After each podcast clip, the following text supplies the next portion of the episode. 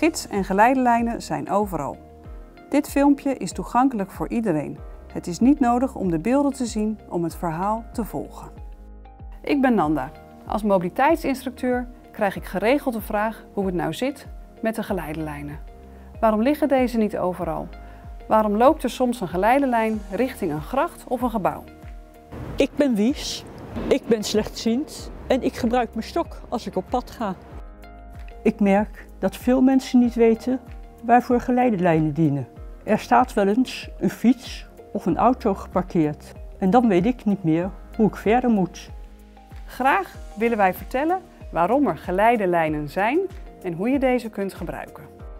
Hoe gebruik je een geleidelijn? Wies volgt met de tasstok en de voeten de ribbels. Bij een oversteekplaats, trap, liggen soms tegels met noppen. Ook deze voelt Wies. Wat is het verschil tussen een geleidelijn en een natuurlijke gidslijn? Er liggen niet overal geleidelijnen, maar dat is ook niet nodig. Je kunt ook een grasrand, een stoeprand of een gootje gebruiken om je weg te vinden. Dit heet een natuurlijke gidslijn. Een natuurlijke gidslijn is een rand die je kunt gebruiken om je richting te bepalen. Waar vind je geleidelijnen? Geleidelijnen worden geplaatst in openbare voetgangersgebieden. Bijvoorbeeld vanaf de dichtstbijzijnde OV-halte naar een winkelstraat of de route naar openbare gebouwen zoals het gemeentehuis. Er liggen altijd geleidelijnen in de treinstations en meestal bij bus, metro en tramhaltes. Geleidelijnen liggen alleen waar het voor lopers veilig is, dus niet over een weg of fietspad. Als er een natuurlijke gidslijn is, heeft dit de voorkeur boven een geleidelijn. Er wordt dus geen geleidelijn aangelegd als er een gebouw, stoeprandje, grasrand of iets dergelijks kan worden gevolgd.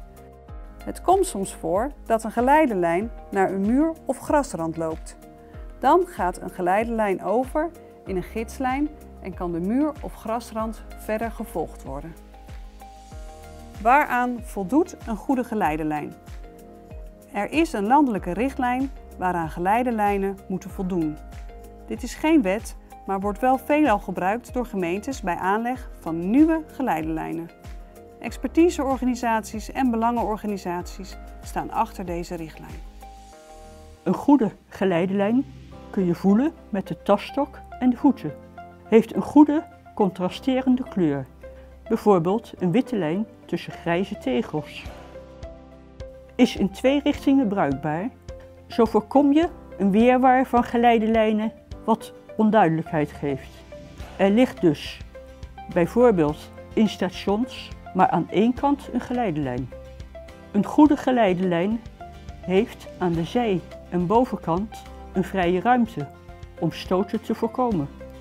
Er mogen bijvoorbeeld geen paaltjes, bomen of elektriciteitskastjes naast de geleidelijn staan. Een goede geleidelijn geeft een zo eenvoudig mogelijke route en heeft zo min mogelijk hoeken en knooppunten. Bij vragen over de geleidelijnen kan je contact zoeken met de oogvereniging of jouw mobiliteitstrainer. De betekenis van de verschillende tegels op de geleidelijn.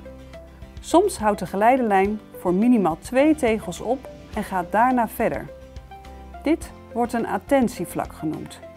Deze attentievlakken worden gebruikt om de gebruiker te attenderen dat er een verandering in de lijn plaatsvindt.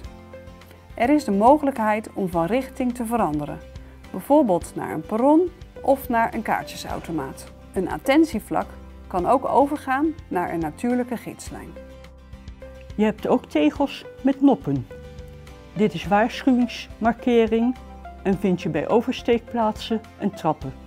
Bij een oversteekplaats liggen deze tegels bij de stoeprand. Zodra je hier overheen loopt, steek je over en kan er dus ander verkeer zijn. Opletten dus, de tegels met noppen liggen ook bij een trap, zodat je gewaarschuwd wordt dat er een trap volgt. Simpel gezegd, noppen is stoppen. Op stations zijn de geleidelijnen geplaatst volgens de richtlijn. Via de NS-site kun je hier meer informatie over vinden.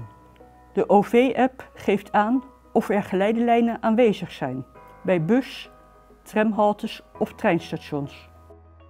Geleidelijnen helpen mij om zelfstandig op pad te gaan. Daarom één verzoek. Houd de lijn vrij.